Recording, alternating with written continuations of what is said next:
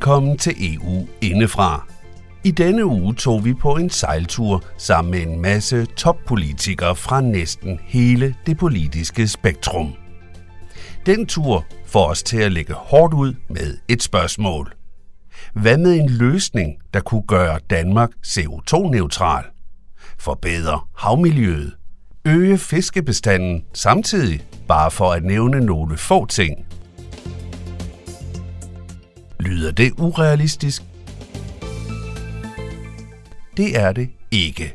Men det kræver, at de politikere, vi har med på skibet, og deres kollegaer lytter og tager affære. Tag med os en tur på havbunden og op til dækket igen, hvor vi blandt andet taler med Eva Kær Hansen samt Dan Jørgensen om de løsninger, der skal redde havet og samtidig være en nøglespiller i kampen for et bedre klima. Hør om, hvorfor den kamp ikke kan vindes uden et internationalt samarbejde og mere forpligtende EU.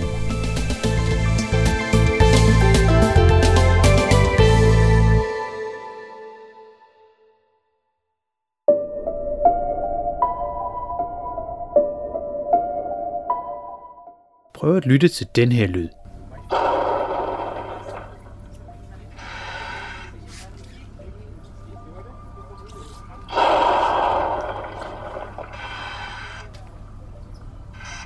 Kan du gætte, hvad det er? Får du, kære lytter, måske endda lidt åndenød? Så hold fast i den følelse lidt endnu, for den er på en måde den her udsendelses omdrejningspunkt. Jeg kan ikke følge med skibet.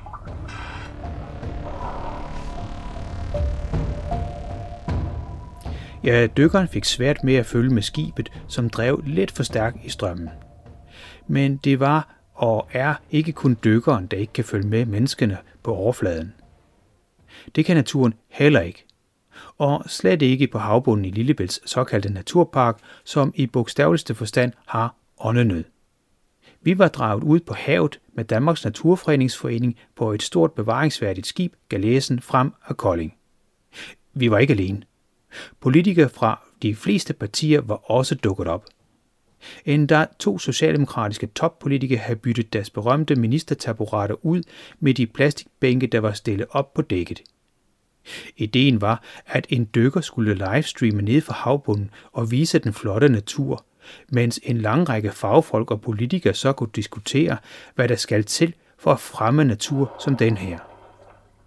Men i stedet for vejende bobletang fandt dykkeren kun død havbund. Som du siden skal høre, er den døde havbund et resultat af alt for mange gødningsstoffer i vandet. Vi fanger Eva K. Hansen, formand af Europaudvalget fra partiet Venstre. Vi spørger hende, hvad hun tænker nu, hvor hun har set en komplet død havbund, selvom planen var at se det modsatte. Jamen, og at vi skal blive dygtigere til i fællesskab opdagelser. på tværs af grænserne og finde nogle løsninger. Altså, der er jo ingen af os, der præcis ved, hvad er det, vi skal gøre for at bekæmpe det ildsvind, der finder sted i Lillebælt. Og heldigvis så har vi jo så fået nogle støttemidler fra EU til at gøre en indsats omkring stenrev og omkring øh, ålegræs, som noget af det, vi ved har en effekt. Men vi skulle også gerne i fællesskab komme videre med, med, med forskning og udvikling i forhold til, hvad er det, vi eksakt skal gøre for at skabe en forandring. Men hvis du sådan ser på det danske ildsvind, så er det ikke noget nyt. Det har været der i mange år. Hvis vi kigger ned mod Østersøen, der er mange Østersøslande, der er også ildsvind. Ildsvind ser jo ikke ud til at være særskilt dansk problem. Så hvordan vi i få et samarbejde op at stå, som faktisk tager vare om det her? Fordi det var også noget med de tyske floder, som udleder osv. Altså det var lige præcis øh, noget af det, der var øh, blandt mine vigtige budskaber i dag, at vi skal passe på, at vi ikke kigger isoleret på det her fra dansk side øh, med de problemer, vi har i de danske fjorde, og her konkret, hvor vi har været med frem på, på Lillebælt. Men vi er nødt til at se på, hvordan virker havmiljøplanen, hvad bliver der gjort for tysk side, for pols side og hele vejen rundt omkring Østersøen i forhold til at forbedre vandkvaliteten i, i Østersøen. Og der har vi simpelthen brug for, at, at EU tager øh, styringen i forhold til at følge op på de programmer og de aftaler, vi indgår. Øh, bliver, bliver der også leveret på det? Og, øh, og, og jeg synes, det er værd at understrege, at især øh, på forskningen, der er det vigtigt, at vi står sammen og, og, og, og forener vores kræfter for at finde nogle løsninger på det. Men så vil jeg også gerne nævne helt konkret, øh, Flensborg Fjord er et af de områder, hvor vi har en, en, en udfordring, og øh, det kniber jo stadigvæk med at få koordineret indsatsen mellem Danmark og, og Tyskland. Og nu har øh, Tyskland for eksempel forbudt øh, muslingeskrab på den, på den tyske side. Jeg synes jo, det var meget bedre, at vi fik en drøftelse af, hvad er det præcis, vi kan gøre for at forbedre forholdene i Flensborg Fjord. Og blandt andet kigget på den udledning, der er til fjorden, som jeg godt kan, kan tro er noget af det, der er problematisk. Så det grænseoverskridende, det er altså ret vigtigt i forhold til, at vi skal lykkes med at få forbedret vandkvaliteten. Nu taler du om at tale sammen og koordinere osv., men når EU så kommer med direktiver, så bliver det altid frygtelig upopulært i de forskellige lande. Så siger man, det er også EU, der har bestemt. Men er det i virkeligheden det, der skal til? Altså en lovgivning, der er lidt mere stram fra EU's side? Altså det kunne jeg i hvert fald godt ønske mig øh, på, på, på nogle områder, at det decideret er nogle krav, vi skal leve op til. Øh, på andre områder, der kan det være erfaringsudveksling, og, og endelig så er det jo spørgsmålet om økonomiske bidrag til at køre nogle programmer, der så rækker på tværs af grænserne. Og, og det tror jeg jo er, er rigtig godt, øh, det der med, at der bliver stillet krav om, at hvis flere lande går sammen, jamen så kan man lave nogle større tiltag. Øh, det skaber både en forståelse for, at, at vi kan ikke gøre det alene, men vi skal være mange, der løfter i flok, og så giver det også nogle økonomiske rammer for, at vi overhovedet kan gøre en forstærket indsats. Men altså lige præcis, som vi også har kigget på i dag, altså havmiljøet er jo et godt eksempel på, at, at vi risikerer jo at, at lave nogle store investeringer, hvor du ikke kan måle nogen effekt, fordi havvandet bliver skiftet ud og kommer alle mulige steder fra. Og øh, i virkeligheden så er det jo sådan, at, at påvirkningen af det, altså det danske vand, det er en meget lille andel af det vand, der er i Østersøen. Så det her fælles samarbejde, behøver det egentlig ligge inden for EU? Selvom samarbejdet nu begynder at blive stærkere og stærkere rundt om Østersøen, så er der også lande, der ikke er med endnu. Øhm, og i hvert fald, når vi går op langs de fluerne som udleder. Øh, der er, blandt andet Ukraine er jo heller ikke med i EU, men nogle af jetene går jo igennem der. Så behøver det egentlig ligge i EU-regi? Det gode ved EU, det er, at der har vi et forpligtende samarbejde. At når vi har lavet en aftale med hinanden, så kan vi også følge op på, om man egentlig leverer på det og overholder sin del af aftalen. Og derfor tror jeg faktisk, at EU er et rigtig godt forum for at, at få lavet nogle løsninger. Men selvfølgelig skal vi jo så inddrage dem, der er uden for EU, hvis det er nødvendigt for at nå målet. Altså du nævner eksempel med, med, med floder, der så løber ind i andre lande, og der er det jo oplagt at inddrage dem og få dem med i et samarbejde.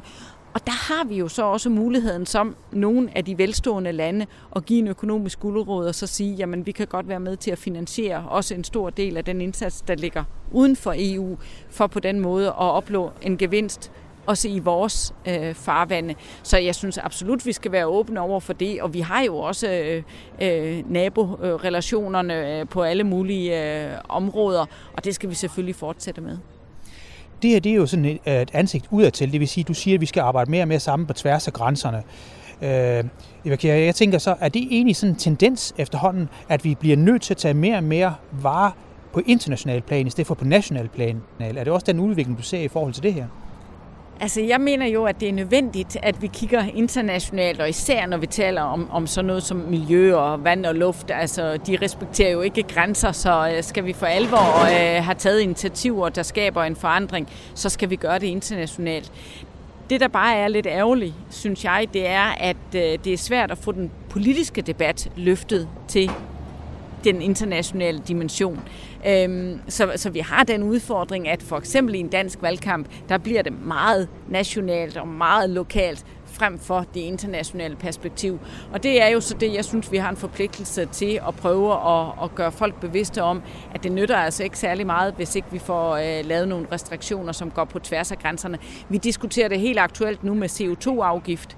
Altså vi risikerer jo, at danske virksomheder og dansk landbrug bliver pålagt nogle øh, udgifter, som man ikke har i andre lande, og det vil sige, så, så øh, er man ikke konkurrencedygtig på samme måde, og så kommer vi danske forbrugere til at købe de billigere udenlandske varer, og så har vi i virkeligheden en negativ øh, effekt øh, ud af det.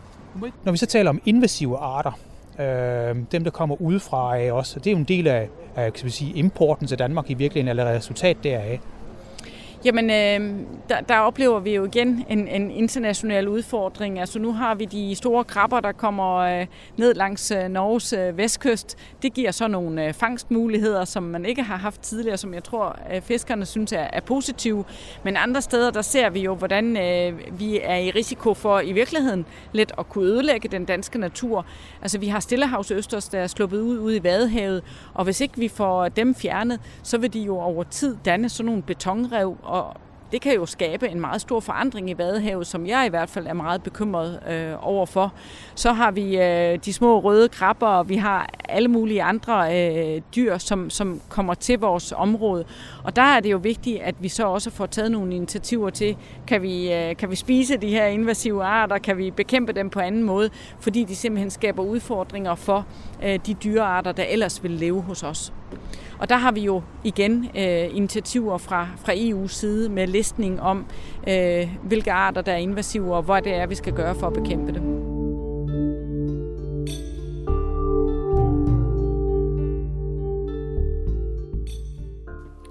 Sådan sagde altså Eva K. Hansen, formand af Europaudvalget og politiker for Venstre. Kursen er altså sat for et større og mere bindende internationalt samarbejde – Inden vi fortsætter med det ønske, skal vi dog se lidt på, hvordan havmiljøet har det, og hvad vi reelt ved. Havet er altafgørende for os i mange sammenhænge. Det regulerer og stabiliserer vores klima, og leverer faktisk over halvdelen af den ilt, der findes i atmosfæren. Oceanerne opsluger også enorme mængder CO2. Det huser 90 procent af klodens levesteder. Samtidig sikrer de syv verdenshav arbejde og mad på bord for rigtig mange mennesker. Hvor mange er svært at vide. Men vi ved, at i 2009 udgjorde fisk faktisk næsten 20% af menneskets indtag af proteiner. Ifølge en artikel i Weekendavisen om blåvaler forleden, er over 1 milliard mennesker direkte afhængige af havet. På trods af det, så har netop havet været overset i kampen for et bedre miljø og biodiversitet.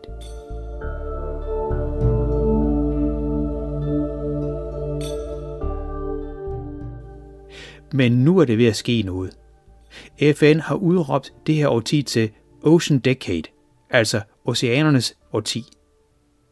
Og så er vi tilbage ved ønsket om både de lokale og internationale tiltag, samt mere forskning Eva K. Hansen talte om tidligere i udsendelsen her. Over 100 lande er nemlig gået sammen i en international sammenslutning, High Ambition Coalition. Den verdensomspændende sammenslutning har som mål at beskytte og genoprette hele 30 procent af den tabte natur i oceanerne. Fra Vejlefjord og Koldingfjord hele vejen ned til det arabiske hav arbejder forskere med at få givet naturen under havoverfladen åndedrættet tilbage. Og det haster, mener den kendte videnskabsjournalist Charles Glover. I sin nye bog Rewilding the Sea kalder han ødelæggelserne i havet for, citat, verdens største løslige problem.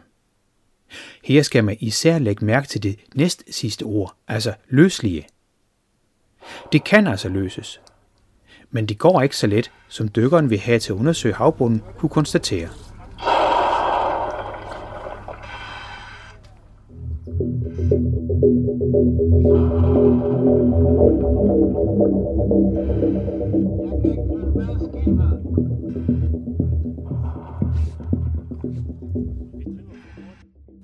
Det er på trods af, at den ene vandmiljøplan har afløst den anden igennem de sidste mange år.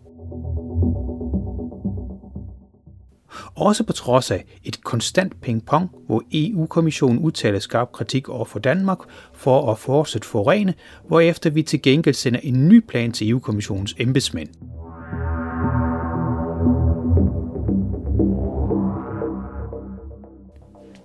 Men måske er der alligevel lidt håb forude. Et politisk flertal har nemlig besluttet, at der i de kommende år skal etableres fem nye stenrev. Det skal give levesteder for fiskeyngel, som er vigtige i den økologiske balance, der ikke eksisterer mere. Tilbage til vores dykker, der håber at finde bobletang eller ålegræs.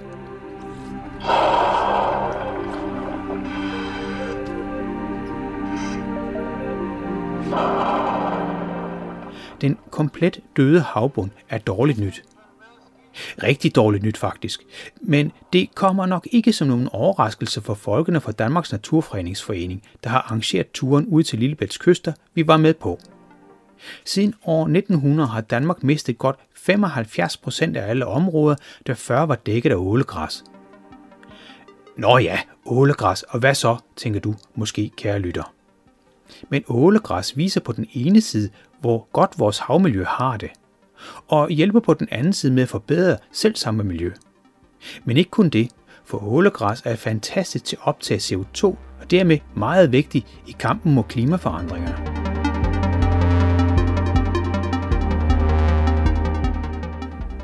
Ifølge en analyse af den uafhængige danske tænketank HAV ville udplantningen af 450.000 hektar ålegræs, som netop er planlagt, kunne binde mellem 12 til 47 millioner ton CO2.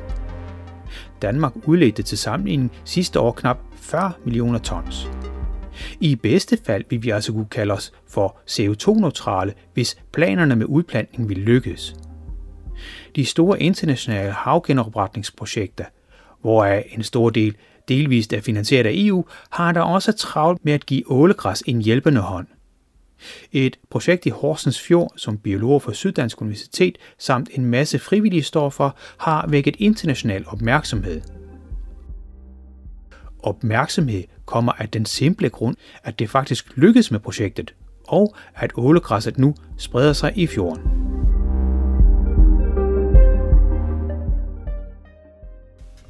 I Lillebælt, hvor vi netop er, er det dog ikke lykkes helt endnu. Ikke rigtigt.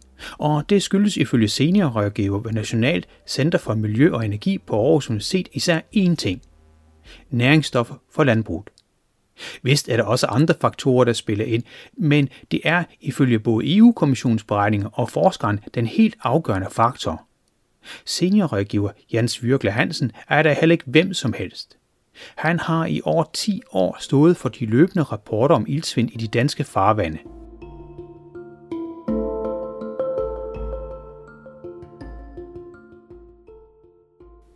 Selvom landbruget faktisk har halveret sit udslip igennem de seneste 30 år til nu at udvaske 60.000 tons, så er de stadigvæk langt fra nok.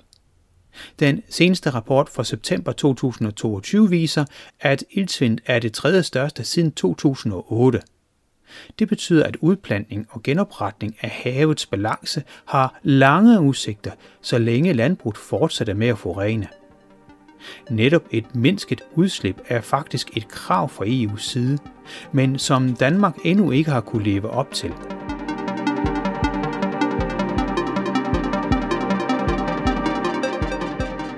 Eva K. Hansen efterlyste også lidt strengere krav fra EU's side og større samarbejde på tværs af grænserne. For når det gælder de ikke-kystnære områder, som er der, hvor ålegræsset oftest gror, så skyldes vandforurening nemlig ikke kun danske forhold. Det ønske om et øget samarbejde på tværs af grænserne er hun langt fra ene om. Heller ikke, når det gælder hendes ønske om EU – Dan Jørgensen fra Socialdemokratiet har både erfaringer som europaparlamentariker og som minister. Og jeg spørger ham det her. Hvordan ser du EU's rolle i fremtidens miljø, energi og selvfølgelig klimapolitik? Jamen, EU's rolle bliver jo kun større og større, fordi langt de fleste af de udfordringer, vi står med, de er jo netop grænseoverskridende. De er jo ikke nationale. Klimaet giver sig selv, altså atmosfæren er international, og hvis vi skal gøre noget ved klimaproblemerne, så skal vi arbejde sammen om det. Men i virkeligheden langt de fleste miljøproblemer er nogen, hvor vi bliver nødt til at lave fælles lovgivning for rigtigt at kunne adressere dem. Men hver gang man prøver på at tage et direktiv, som det jo hedder i EU, så kommer der nogle lande, som er imod. Jeg kunne nævne Polen med forhold til kul osv. Kræver det så ikke mere union i virkeligheden, hvis det er, det her skal gå igennem? Og det er jo ikke sådan fortaler for sådan som vi husker. Faktisk så øh, er øh, både klima- og miljøområdet områder, hvor vi allerede i dag har virkelig tæt samarbejde i EU, og hvor man ofte også træffer beslutning øh, på en måde, hvor, hvor det ikke er muligt for enkelte lande at lægge veto, det vil sige, at man kan træffe beslutninger med flertal. Og det er faktisk det er også det, der betyder, at vi kan vedtage ret ambitiøse ting. Øhm, på øh, natur- og miljøbeskyttelse, øh, der er der ikke nogen tvivl om, at selv i et land som Danmark, hvor vi går meget op i den slags, der er det der EU-lovgivning, der er med til at drive øh, rigtig mange af de tiltag, der kommer til at ske i positiv retning. Og tilsvarende på, på klimaområdet, jamen altså EU har jo nu øh, igennem en årrække faktisk været verdensførende, når det handler om internationale klimaforhandlinger. Det er jo fordi, vi har lavet internt i EU meget øh, ambitiøs lovgivning allerede. Hvis du ser på fremtiden, betyder det ikke for jer politikere, så I skal være mere med internationalt orienteret på den her måde, som de har udviklet sig? Jo, der er ikke nogen tvivl om, at man kan ikke føre sådan en nationalistisk politik, hvor man bare lukker sig om sig selv og, og, og har nok i sine egne udfordringer. Altså, vi bliver nødt til at se på det her som det, det er, nemlig grænseoverskridende problemer, som kræver internationale løsninger. Og derfor skal vi samarbejde mellem regeringer og lande, som vi gør i, i EU, Øh, og derfor skal øh, et forum som Europaparlamentet også, øh, hvis det stod til mig, have, have, have langt større opmærksomhed, fordi det faktisk er her meget den vigtige lovgivning bliver lavet.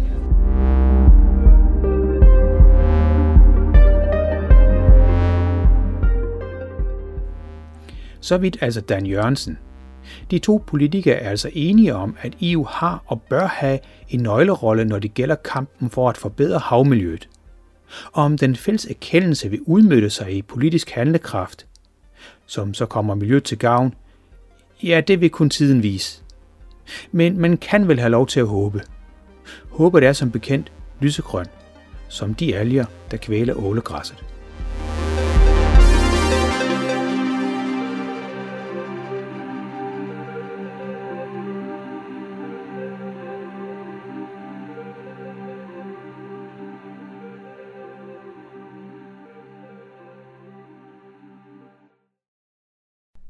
Det var alt, vi havde med i denne uge. De medvirkende var i omvendt rækkefølge Dan Jørgensen fra Socialdemokratiet, Eva Kær Hansen fra Venstre, dykkeren Martin Pedersen fra Under Vandet.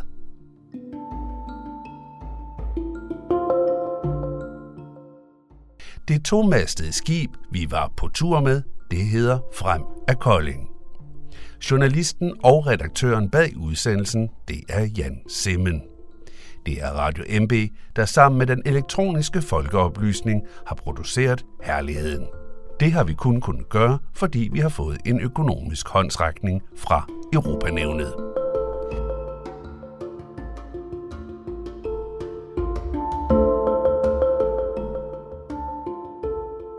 Du kan finde flere gode historier, du kan podcaste frit på vores hjemmeside, og den hedder radiomb.dk-eu. Det var altså radiomb.dk-eu. På Facebook der kan du finde os ved at søge på e-folkeoplysning. Mit navn det er Kim Matar Bundgaard, og jeg vil gerne sige tak for denne gang, og på genhør næste gang, når vi sender EU indefra.